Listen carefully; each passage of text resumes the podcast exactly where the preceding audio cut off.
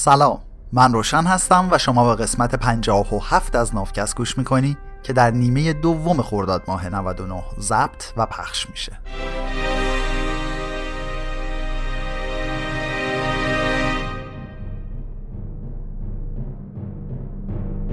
چیزی که در حال شنیدنش هستی ترجمه مستقل من از کتاب سیپینز نوشته یووال هراریه امید نافکست اینه که هر گونه تبعیض از دید و ذهنمون دور بشه و جاش رو به عدالت بده.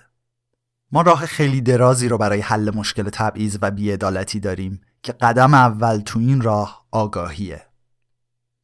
این قسمت اقیانوسی از انرژی. به سال 1825 یه مهندس بریتانیایی موتور بخار رو به قطاری از واگن‌های پر از زغال سنگ توی معدن وصل کرد. این موتور واگن‌ها رو روی راه آهنی که تقریبا 20 کیلومتر درازا داشت و معدن رو به نزدیکترین بندر وصل می کرد کشید. این اولین لوکوموتیو تاریخ بود که با نیروی بخار حرکت می کرد. خب خیلی واضحه اگه میشه زغال ها رو با بخار جابجا کرد چطور بقیه کالاها رو اینجوری جابجا نمی کنیم؟ اصلا چرا آدما رو جابجا نکنیم؟ روز 15 سپتامبر 1830 اولین مسیر راه آهن تجاری بین شهری افتتاح شد که شهر لیورپول رو به منچستر وصل می کرد. قطارهایی که روی این خط بودن با همون موتور بخاری کار می‌کردن که قبلا آب رو پمپ می‌کرد و دستگاه های پارچه بافی رو میگردوند. بریتانیا فقط تو عرض 20 سال بعد از این ده ها هزار کیلومتر راه آهن داشت. پرانتز باز شهر لیورپول که تیم فوتبالش از خودش هم معروفتره یه شهر بندریه و همزمان با انقلاب صنعتی خیلی رشد کرد. چون اینجا به جز تاجرای زغال سنگ و پنبه سر و کله بازرگانای برده هم پیدا می‌شد.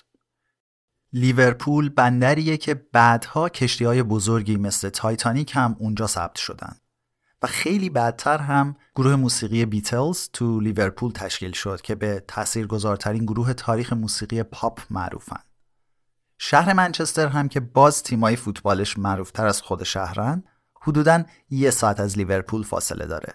منچستر تا همین 170 سال پیش یه شهرک صنعتی بود که تقریبا ناگهانی و بدون برنامه قبلی صرفا به خاطر وجود کارگاه های پنبریسی و با شروع انقلاب صنعتی تبدیل به اولین شهر صنعتی دنیا شد. تو قسمت 44 نافکست توضیح دادم که چرا اروپا شد اروپا و اینکه توسعه راه آهن چقدر برای توسعه کشورهای دنیا مهم بود. پرانتز بسته. از این به بعد تموم هوش و حواس مردم درگیر این بود که میشه با استفاده از دستگاه ها و موتورها یه گونه از انرژی رو تبدیل به یه گونه دیگه ای از انرژی بکنیم. پس اگه ما بتونیم دستگاه مناسب اون کار رو اختراع بکنیم میشه هر انرژی رو تو هر جایی از دنیا مهار کرد تا برای هر نیازی که ما داریم استفاده کنیم.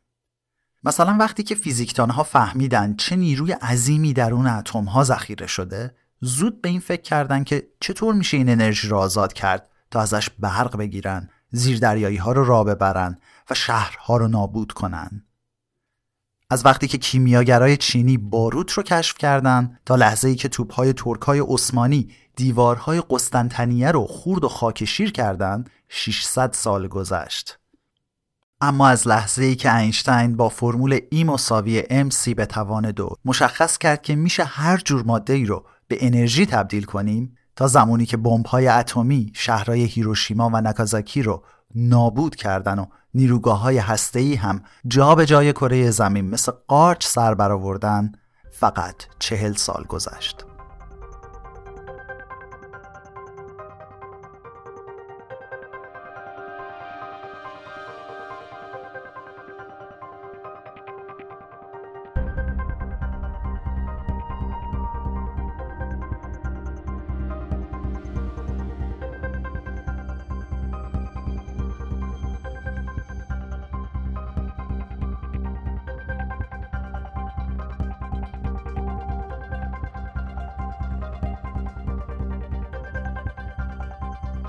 ساخت موتور درونسوز هم یه اختراع سرنوشت ساز دیگه بود که یکم بیشتر از یه نسل طول کشید تا حمل و نقل آدما رو متحول و نفت رو تبدیل به نیروی سیاسی مایع بکنه.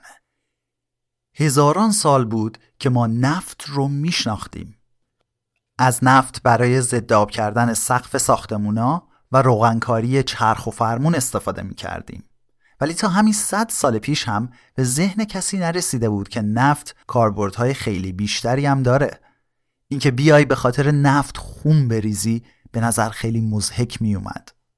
ممکن بود کسی به خاطر زمین، طلا، فلفل یا برده به جنگه ولی نه به خاطر نفت. جایگاه الکتریسیته یا نیروی کهربایی از همه شگفتانگیزتره. دیویس سال قبل الکتریسیته هیچ نقشی توی اقتصاد نداشت و در بهترین حالت تو آزمایشگاه های علمی محرمانه و کلک های تردستی سطح پایین استفاده می شد. مجموعه ای از اختراعات برق رو تبدیل به قول چراغ جادوی جهانی ما کردن.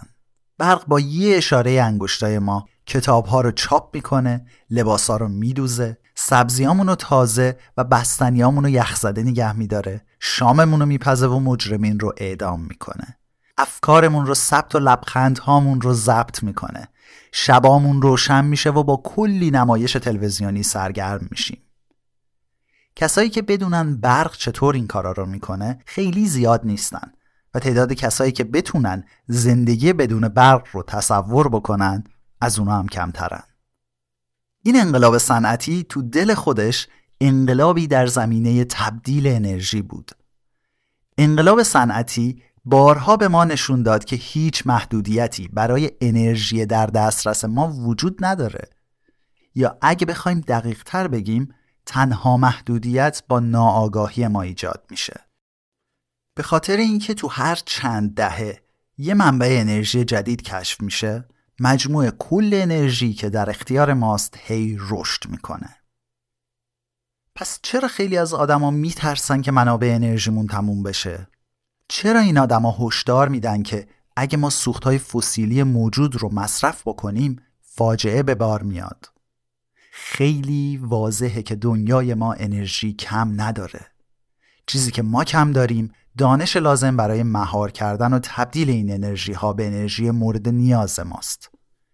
مقدار انرژی ذخیره شده تو همه سوخت های فسیلی روی زمین در مقایسه با مقدار انرژی که خورشید هر روز داره مفت و مجانی رها می‌کنه قابل چشم پوشیه. فقط یه مقدار خیلی کمی از انرژی خورشید به ما می‌رسه. ولی همون یه ذره هم تو عرض یک سال میشه 3 میلیون و 766 هزار و 800 اکسا تو پرانتز جول که می‌دونی یه واحد انرژی تو سیستم اندازهگیری متریکه.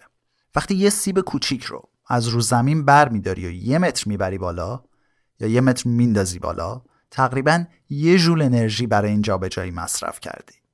حالا یه اکسا جول میشه یک میلیارد میلیارد جول اینجوری هم میشه گفت که ژول رو همینجوری هزار تا هزار تا اگه بریم بالا می‌رسیم به کیلو ژول بعد به مگا ژول گیگا ژول ترا ژول پتا ژول اکسا ژول پس دوباره میگم همون یه ذره از انرژی خورشید تو عرض یه سال میشه 3 میلیون و 766 هزار و 800 میلیارد میلیارد ژول پرانتز بسته. همه گیاه های روی زمین فقط یه چیزی حدود سه هزار تا از اون اکساژول های خورشیدی رو از طریق روند فتوسنتز می‌گیرن. کل فعالیت های بشر به علاوه صنایع همه روی هم سالیانه حدود 500 اکساژول مصرف می‌کنن که میشه برابر با فقط 90 دقیقه از انرژی خورشید که زمین دریافت می‌کنه. حالا این فقط انرژی خورشیدیه.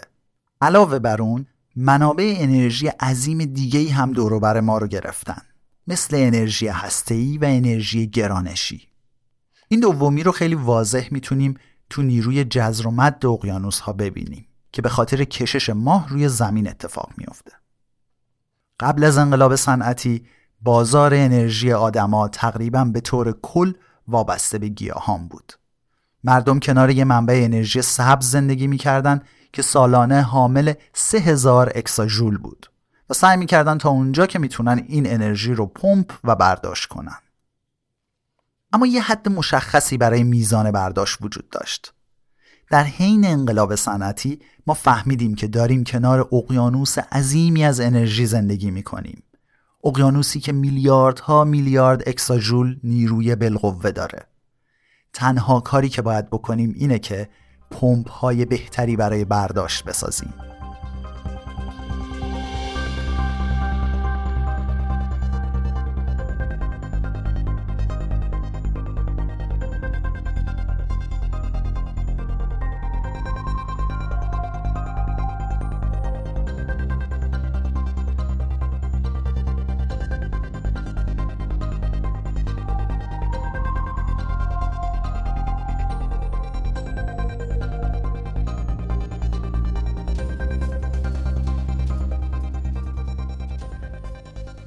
یاد گرفتن اینکه چطور میشه انرژی رو به طور کارآمد مهار و تبدیل کرد مشکل دیگه ما یعنی کمبود مواد اولیه که باعث کندی رشد اقتصاد بود رو هم حل کرد.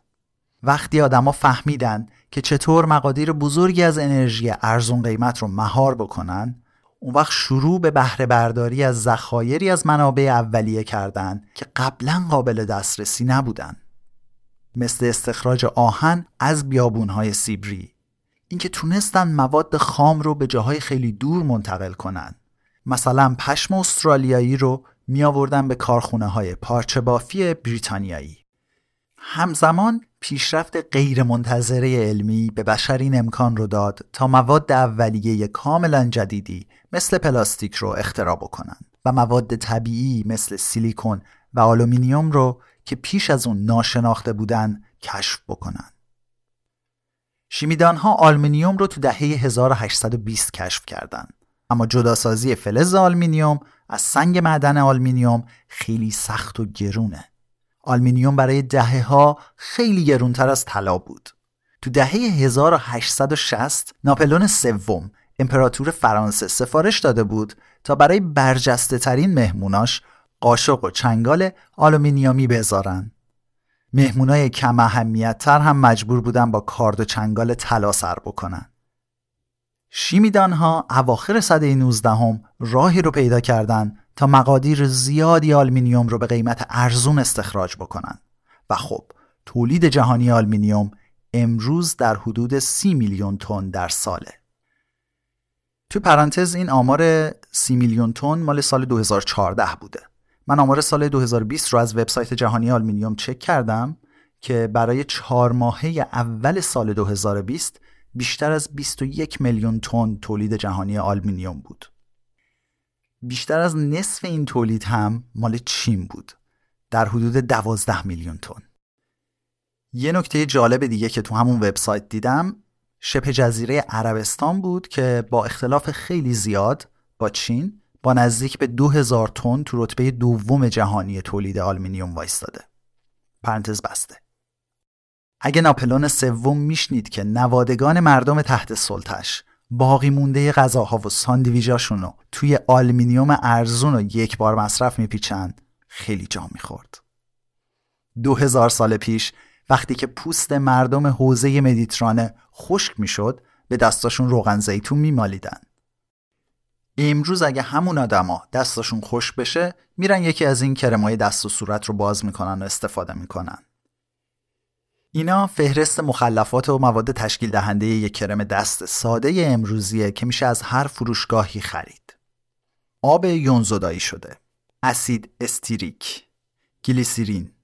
اسید کاپریلیک یا کاپریک تریگلیسیرید. پروپیلین گلایکول.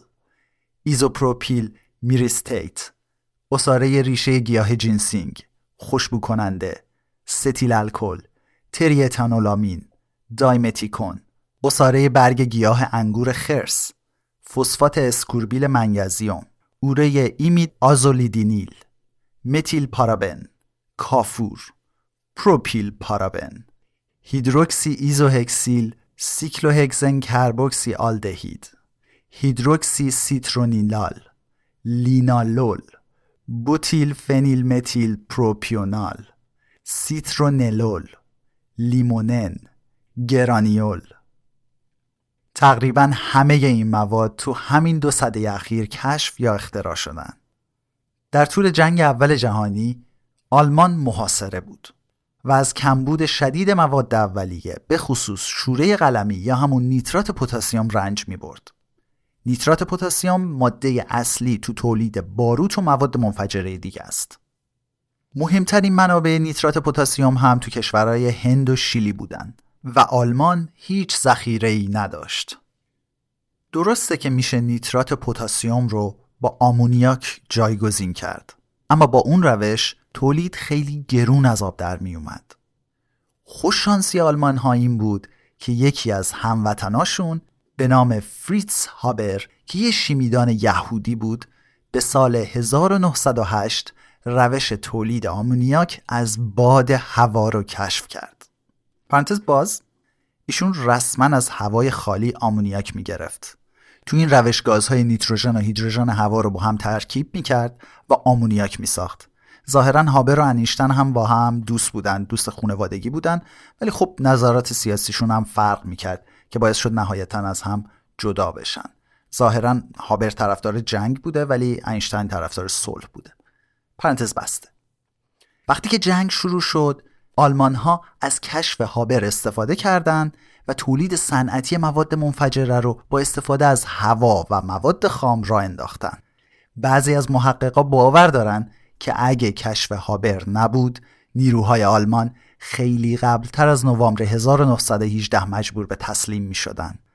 هابر که پیشگام استفاده از گازهای سمی در طول جنگ اول جهانی بود با این کشف جایزه نوبل شیمی رو برد ولی نوبل صلح رو نبرد این پایان قسمت 57 از نافکست بود اگه دوستات نافکست رو بهت معرفی کردم و تو از این معرفی راضی بودی لطفا ما رو به بقیه دوستات معرفی کن. تو توییتر و اینستاگرام برای نافکست بنویس. اگه دوست داری تو ترجمه مطالب جانبی به نافکست کمک کنی به همون به آدرس info at navcast.net ایمیل بزن و از تجربه و دانش ترجمت بگو تا ببینیم چطور میشه با هم پیش بریم. اینو هم یادت باشه که نافکست درآمدی برای ما نداره و صرفا یه کار غیر انتفاعی و دلیه. نافکست رو من روشن به همراه کریشنا به گوش تو میرسونیم و مراقب خودت باش.